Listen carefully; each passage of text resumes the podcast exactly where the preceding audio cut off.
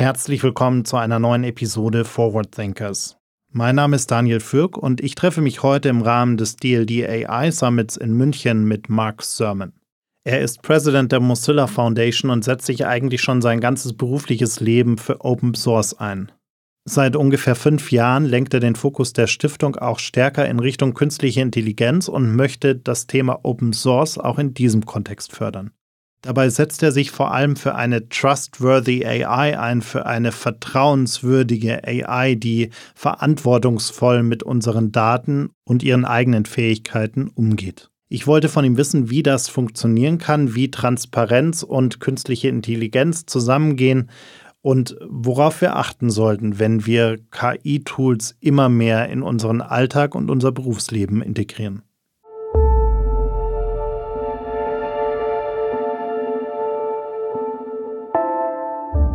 In an ever changing world, we need to keep track of what will be next.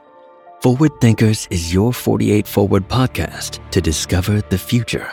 We are talking to innovative and creative minds from all over the world to learn more about what they are working on and what they think will change the way we work and live within the next decade. Are you ready to join the ride? Welcome to Forward Thinkers Mark, I'm so happy to meet you here during DLD AI this year here in Munich. You've been on stage talking about uh, AI and open source and Mozilla AI, and uh, I'm happy to do a little conversation about that with you. Welcome. Excited to be here, Daniel. Thank you. Open source and AI. How do those two topics go together? Because we we've seen a lot coming up, especially in the last couple of years, and we've seen uh, like this whole mass adoption of AI technology. We used AI before, but it wasn't so present to us. Um, and now we are using generative AI, and uh, everyone is playing around with it. And also, OpenAI is saying like it's more or less open source, and and you know, but you as a veteran of open source technology and software, um, how is the current state of open source and AI? Well, I think that the short answer is uh, OpenAI is not open source in any way, and and I don't think they even claim that anymore. It's kind of a a weird legacy that that's in their name, but also really confuses things. I think there is a growing wave of open source AI, and of course, there's actually open source all around the AI stack, but uh, a growing wave of open source generative AI, large language models, and that's something worth digging into and something that we're very excited about. I'll maybe back up a little bit and set the scene, which is uh, you know, I think everybody knows, or or most people have a sense that we've kind of lost control of tech, and we've lost control of sort of tech at a time that it's become a part of every piece of our lives. And AI, I think, actually isn't dramatically more in our lives like now in whatever it is September 2023 than September 2022. It's been a part of the fact that the internet has taken over our lives you know, to great delight for most of us most of the time, but also to great negative consequence for our mental health or for our democracies or, or whatnot. Um, and, and, AI has been in, you know, obviously Siri and Alexa, but also in all of our news feeds and YouTube and Facebook and our cars and, you know, all of these things. So I, I think the important thing for us is to connect those two things that sense of loss of control that so many of us feel. And then the fact that the internet is is growing at this exponential rate and AI is really a part of it. And the way I, AI has been a part of it has been an expression of basically people trying to make money at our expense. And ultimately, I think that's what we're we're feeling. That sense of loss of control is about people trying to make money at our expense, and um, that's the thing to puzzle out and shift as we look at people paying attention to AI maybe we could do it differently. Maybe we could make it more trustworthy. Maybe we could make it work more in our interests and we could balance the people side and the profit side. So for us, that's the critical question at this juncture. And open source fits into that puzzle in a, in a really big way, in our view. Before the whole hype around generative AI, I had the feeling that we finally got some common sense of, of privacy, that privacy is important, data security is important it wasn't like working for everyone and not everyone cared about it. And the big tech companies still did a lot of bad things with our data and, and didn't care about them too much.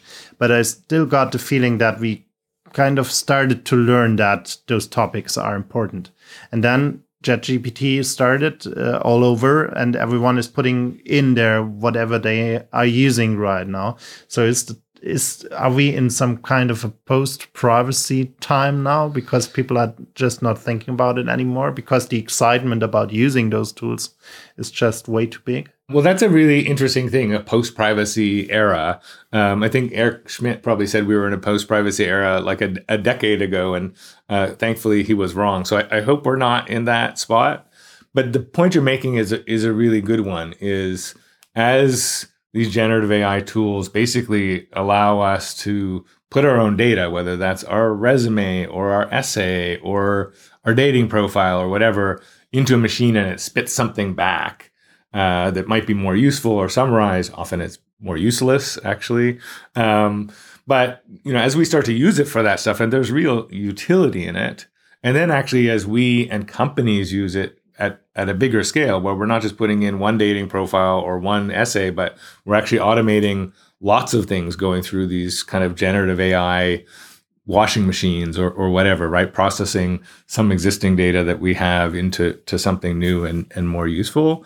Yeah, there's a whole new set of data being collected in a in a new way and and being for used for new things, which is to kind of further train and improve these models. And on one level, that's not bad, right? Like we we get good things out of AI, whether that's you know helpful things or news recommendations or delightful things, you know, whatever. But doing it in a privacy respecting way has to be critical. Like it says in the Mozilla manifesto, you know, privacy and security are fundamental to to an internet that uh, to the kind of internet we need and we want. So we can lose sight of that. And it is one of the places that that if we get geeky for a second and dig deep, when we look at open source AI and like different techniques around trustworthy AI, which is is the thing that we're we talk about aiming for, um, open source can be really helpful in this. And so one of the things we're doing, we've launched this Mozilla AI R and D startup, and its purpose is to basically take all of the open source um, AI tech and, and large language models in, included in that and make them more trustworthy for people. So if you think about what you're talking about around privacy, one of those things is taking those open source large language models, um, something like not Llama, but that's the one that people know. It's not as open source as we would like it to be. We use something called Eleuther AI, training them in a private setting. So say that you know you're a healthcare company or a doctor's office, or one of the first people we're working with is a healthcare research network. Uh, you don't want people to well, actually, what you do want is you want to be able to take all the data you have and use it in a more useful way with that generative AI model to kind of summarize the research, look for patterns, find you know ways to cure cancer, this kind of stuff. But you have all this sensitive data that you need to like put into it in order uh, in order to use it for that. You don't want to go and give it to OpenAI or Bard or at Google or, or whoever. You want to keep it private. So the the one thing that the open source models offer is you can kind of run them on your own. You can train them on your own. You can keep that data totally private and kind of keep it close. And the the downside right now is it's it's not easy to do that. You know, these things are not production grade. They're not products yet like OpenAI or or uh, Google's products are. So that's really what we're trying to do is take these open source tools that are emerging and make them easy for everybody to use. So I could train that model, keep it private for myself, but with the same kind of ease that I can, you know, use these other bigger centralized commercial tools. So I think open source, because it, it has that ability to run it on your own, uh, has over time the ability to really contribute to a much more private version of this generative AI future. At Mozilla Foundation, you started like five years ago thinking about that whole concept of trustworthy AI. Uh, what was like the tipping point where you realized that this is important now and we have to step in to, to work on that? Well, you know, Mozilla is known as and is a web company. But you know, by being a web company, we're also an internet company, or I guess a, a web nonprofit, a web organization. When we stand for people reclaiming the internet, uh, and, and, the thing we focused on and we're known for is the web. And Microsoft had taken the web and kind of tried to vacuum it inside of Windows 20 years ago. And what Firefox achieved was taking the web back from Microsoft and putting it in the hands of everybody. I mean, you wouldn't have had Gmail or Facebook or Twitter or even Chrome or Safari had Firefox not kind of put out there web standards that everybody could basically create an app on the web inside of a web browser. It wasn't possible for that. And Microsoft was really trying to stand in the way of that. And so what mattered in terms of reclaiming the internet 20 years ago was the web. What really matters now in terms of our digital lives is AI. That's the defining technology.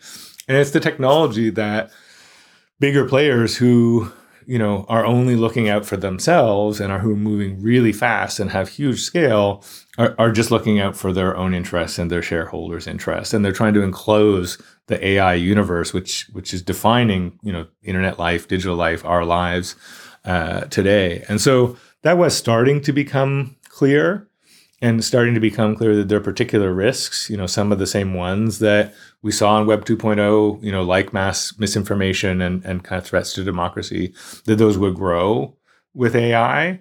Uh, and so we said, we got to, just as we focused on the web 25, 20 years ago, this is going to be the thing that defines the next, you know, decade, two decades of what happens. And if we care about what happens, which is that people are in control of their online lives, we actually need to be here at the epicenter of this. And so we decided to, at first, focus our kind of community and our activism on trustworthy AI. So we define trustworthy AI as being about accountability and agency. Accountability, if something goes wrong with the AI, it's transparent enough and we know who was behind it that that person, that company, the government can be held to account. But also, it's about agency. Like we can see what's going on. We know that an AI is making a decision. And ideally we can turn it off or change it or push back on it or configure it, you know, even better to do what we want. And so that sort of, I, I guess, in many ways, our mission today is increasingly focused on reclaiming the internet being tied into AI being more trustworthy. So we all have those uh, science fiction ideas and concepts on our mind if we think about AI and uh, some kind of a super AI that has like a god mode uh, built in and can take over control over humanity. If we don't want that to happen, besides all the tech facts around it and if it would be possible or not, uh, we would need something like international, uh, like an international rule set of using AI.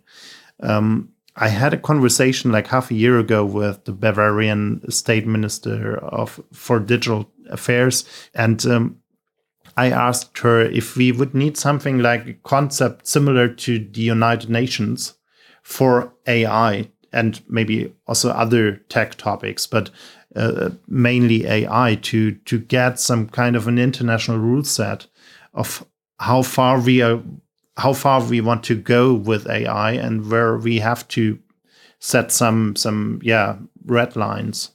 Is that something that would make sense? Well, you know, I guess I like science fiction. And so, eh, you know, it's it's having grown up with science fiction, it's uh, it's hard not to just say, oh, that's kind of the thing I I saw, you know, reading that book or or watching that movie. Um, and you know, often science fiction is very political and prescient and sort of saying, hey, watch out, this might happen in the future. And, and I think the two patterns that we're seeing emerging or kind of that look science fictiony, but there's something underneath in them is the, the risk or the trend, you know, towards catastrophe or towards bad things happening. So, you know, that's uh, maybe terrorists get hold of AI or terrorists use technology in a certain way, uh, and that's a kind of negative scenario. Or maybe technology gets used to undermine and destroy our democracies and support totalitarianism, which is you know happening even before AI, well, or the older version of AI. So there's that kind of catastrophe fear, and there's a question: how do we govern for that? And there's also the kind of dystopian fear right? Is you have one or two companies just governing the world because they set the rules, because they own the platform, and that defines our lives. And of course, we also see that dystopian world emerging in terms of just a few companies from the west coast of the US, you know, basically deciding how everything works. And you know, so there's the science fiction version of that that can get people hyped up. What I think we need to do is pull apart what's really happening that are the threats of too much concentration of power or people who are bad actors using the technology. And of course, like what we need is rule sets. What we need is governments. What we need is respect for governments in order to deal with concentrations of power and bad actors, anyways. Like AI or no AI, I think we have a need for governance on those two topics if we want democracy and kind of healthy human societies to thrive in the next, you know, whatever decades, 100 years, 500 years. And I think those things are eroding. And that actually to me is the bigger question is governance, not just governance of AI. And how do we balance and make sure that bad actors are held in check, but also that concentrations of power both private and public, but I think we have a real issue with concentration of private power. Um, and so then, do you need rule sets about AI specific to that? Yes, of course. But, and it's not like go solve all governance problems in the world and then get to AI later. I think it's all, you know, intertwined. Um, what does that look like in practice? I think in practice, it actually starts with the seeds of what are in the AI Act or what are in the US. Uh, you know, the White House had a thing called the Blueprint for an AI Bill of Rights, which are looking at what are the real risks to people? What are the real risks to society? And starting with that, and then seeing, you know, where does the technology potentially amplify those risks? Like, does it make surveillance? Like, we want to not let people invade our privacy, for example. So we already have privacy laws. You can't go and like spy on your neighbor and without, you know, any kind of repercussions. But, you know, with AI, with cameras that you can just buy down at the kind of corner electronic shop, you can do it at scale. You can spy on all your neighbors, or you can spy on all your customers, or you can spy on all your citizens. And so there is a different dimensionality to it. And I think we do have to have separate regulations and separate rule sets and separate red lines. And certainly, you know, using uh, AI or using computers or using drones or using other things. I mean, these are all a part of a piece to kill people. Like we need red lines around that because we already have red lines about not killing people.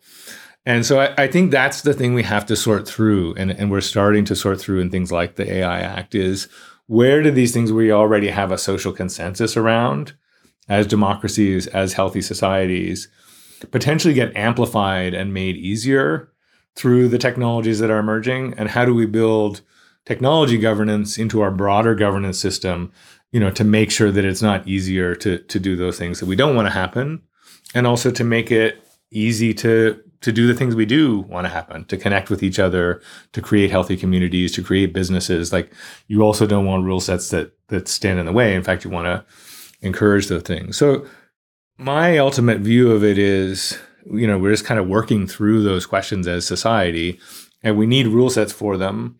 And and we start with what we've already agreed um, we do or don't want to have happen in society. I, I will say on the on the kind of narrow question of international governance, I do think we'll need to get to that. Um, and again, I think you're starting to see patterns like the AI Act be good first bets. We're not going to have it perfect, and we should look at international standards and common common red lines, co- common rule sets. On the flip side, I think there's a rush to international governance. You know, like potentially this summit that's going to happen in November in the UK, where people are looking at the science fiction scenarios, they're looking at what's scary, and they're going to rush to try to do international governance in a way that is not thoughtful enough. And frankly, I think there's a real chance that that creates moats or opportunities that protect the few existing big players and don't allow you know well-intentioned good players from you know from Europe or from Africa or from Canada to emerge because we created a closed market very quickly because of a bunch of science fiction hype. That's something you also kind of want to change with Mozilla AI because you uh, started that as a as a project and also put a lot of money in it to invest in uh, trustworthy AI concepts and and companies that are working on that. Uh, for example, I think there's one African based company you put money in. Um, so how does Mozilla AI work, and what's your plan with that whole thing? Well, I would say overall, the theory of Mozilla is you know how we reclaim the internet or keep the internet healthy uh, is all of us who kind of share that goal banding together. I mean, that's how we uh, Firefox was successful 20 years ago. It's how Linux was successful. Is it's not one group of people building it, and it's not one group of people who benefit from it, but it's building a community and ecosystem with a vision of a future that is about technology being in service of people. And so we've done a number of things of that on the AI front. We certainly put out our trustworthy AI paper and have been kind of advocate for trustworthy AI three, four years ago. But then we've done three new things, or we're in the midst of three new things. One is setting up Mozilla AI, and so that's an R and D company basically about there being more open source that is designed for trustworthy AI.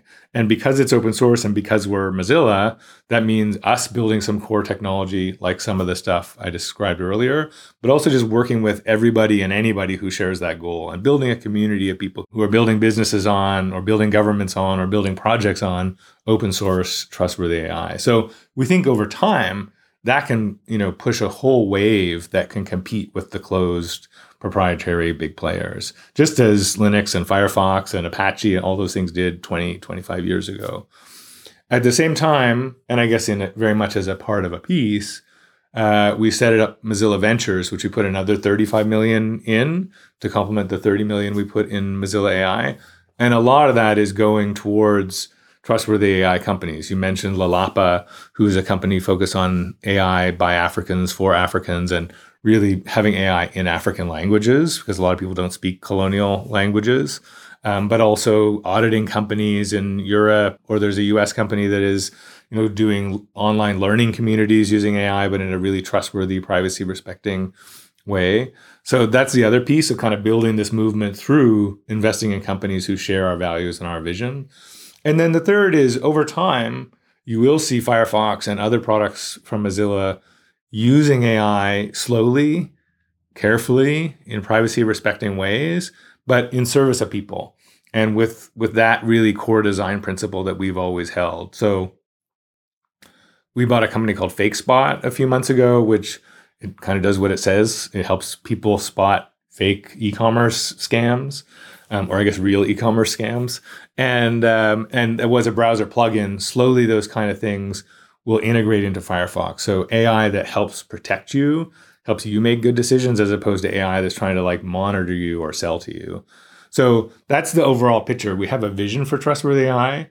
We're building some of it ourselves. We're investing in other companies, and you'll start to slowly see it emerge in our core consumer products over the coming years. If we talk about transparency in trustworthy AI, how transparent can AI be if we look at self learning algorithms and decisions that are made by those algorithms?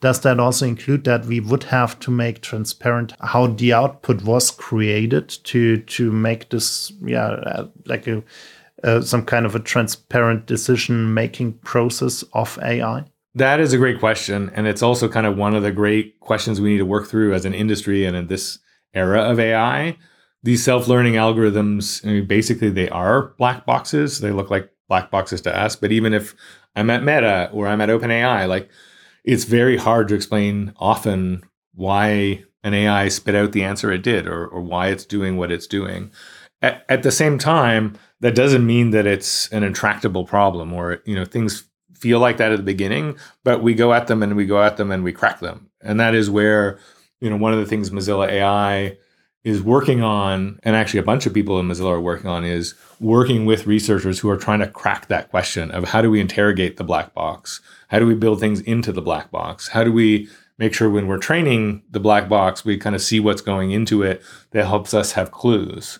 And so this is a, a question of the science of AI, of working on explainability, working on being able to in- interrogate and audit these things. And you know, I have every confidence because there's a tremendous amount of pressure uh, to figure this out for all the reasons we've talked about that we will make advances where we're able to have you know kind of AI that is learning as it goes. It's a very different kind of software than software of, of the past, and we'll be able to both understand it and put it under human guidance and to retrain it and guide it. And that's a, a kind of big area that people are working on.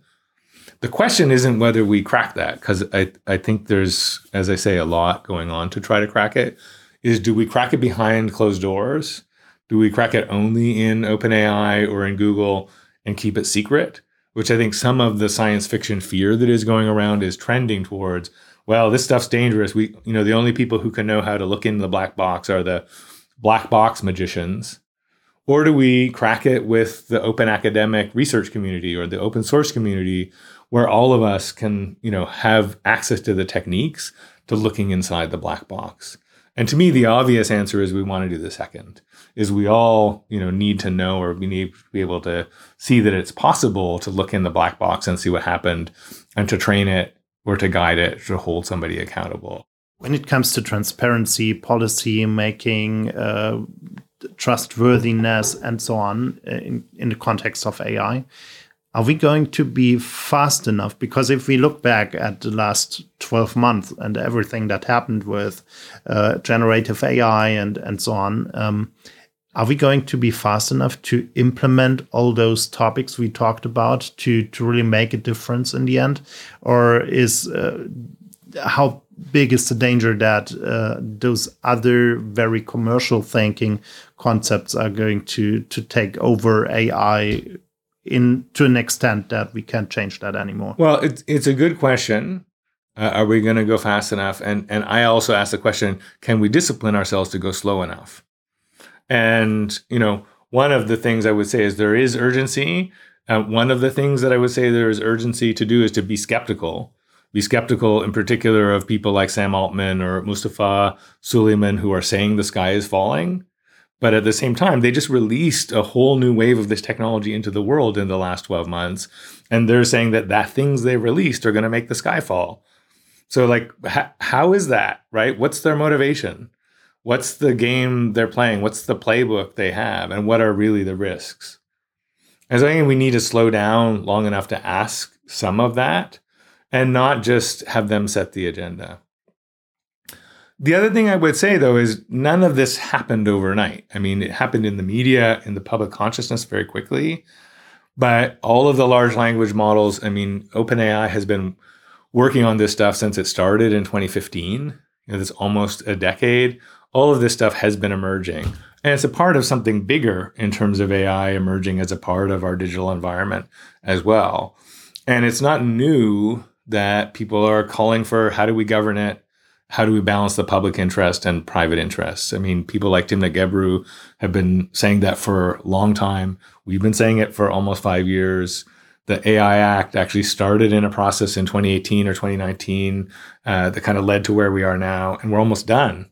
Actually, the AI Act, and I think that persistence of people saying, "Here's what trustworthy AI looks like," and here's how we put it in law, and here's how we define it, and here's how we build alternatives that actually that persistence takes well it takes persistence. It takes being slow. It keeps it takes being you know having your eye on the ball and moving forward.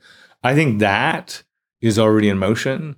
I think that is the really important thing not to lose because it's a it's a dance. It's a counterbalancing dance and it's balanced towards the big players. It has been for a long time if we want to shift the balance we actually have to stick to our guns and call out the harms build alternatives, and build the governance system.